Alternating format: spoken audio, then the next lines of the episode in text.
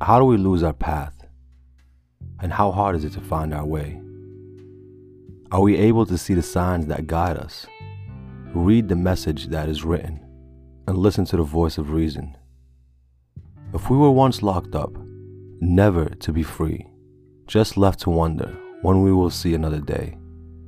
And if that day comes, and we are free to spread our wings, free to roam the streets, free to make our own choices, what would you do?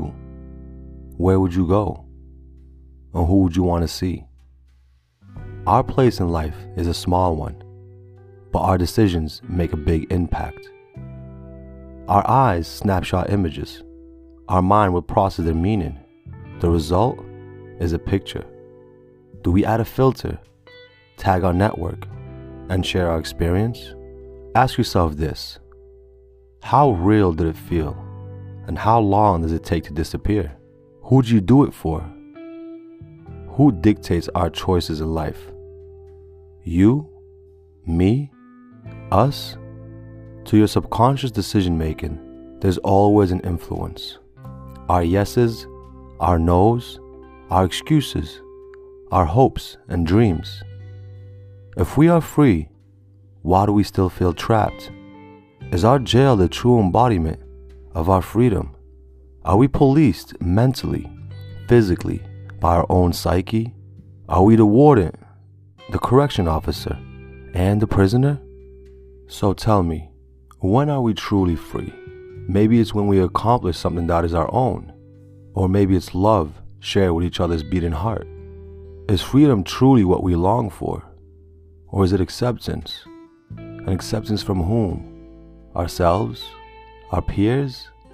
To the society that we belong to. We are a number, a class, a color. The lost identity that clouds the vision like a blurry lens. The steam that covers the mirror, that hides the face. The chains that weigh nothing after a long day. We are the judge, the jury, and the defendant. This is a trial of our mental prison. Fight to win your freedom, or lose and face the sentence of life.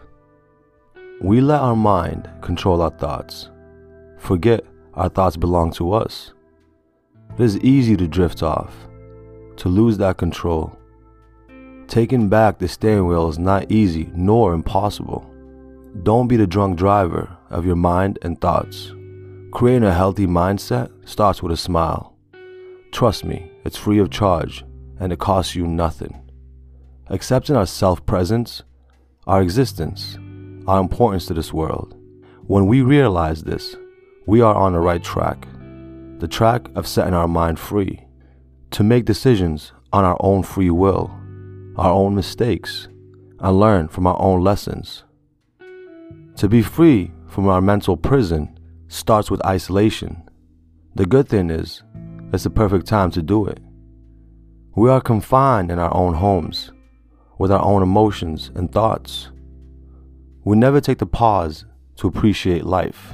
We have a schedule to follow, the same routine every week, and some of us cannot live without one. You will not see change if you don't make change.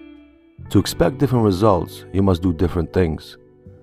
Einstein once said, "Doing the same thing over and over again and expecting different results is absolute insanity." That being said, are we insane? And what prevents people from achieving their goals? I'll say this: it starts with responsibility. As a human, we surrender to our impulses rather than to our rational thinking. Our emotions are wired directly to our decision making. If we align this on a conscientious level, we will see results. Picture this. A puzzle board comes with many pieces. At the beginning, they are nothing besides pieces. But when you align every piece to its right place, we start to see the bigger picture. Our hard work and play, the accomplishment to our goal. The most simple thing to practice is consistent direction. What I mean by this is simple. We have a goal. Always do something towards that goal. Action is key. Now that action doesn't always mean physical. Always keep your goal in mind. Don't forget about it. And do not stack new goals on top of the old. You'll end up burying your goal while you move on to the next goal and end up burying that one too, and so on and so on. We are not circus professionals. No need to juggle a million things, because by the end, you'll have not accomplished anything. And that is the feeling that imprisons us. Benchmarks are great resting destinations. They allow us to feel that small accomplishment and give us that drive to continue. With every benchmark, we get closer to our goal. Remember, patience is not the ability to wait, but the ability to keep a good attitude while waiting. Joyce Meyer. Bob Dylan once said, "I don't think the human mind can comprehend the past and the future.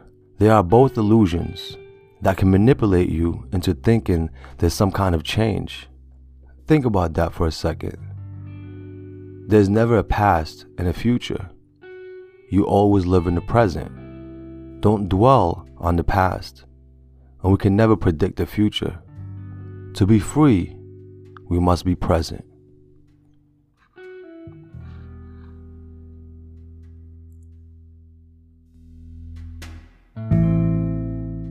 This has been another episode of the River Talk.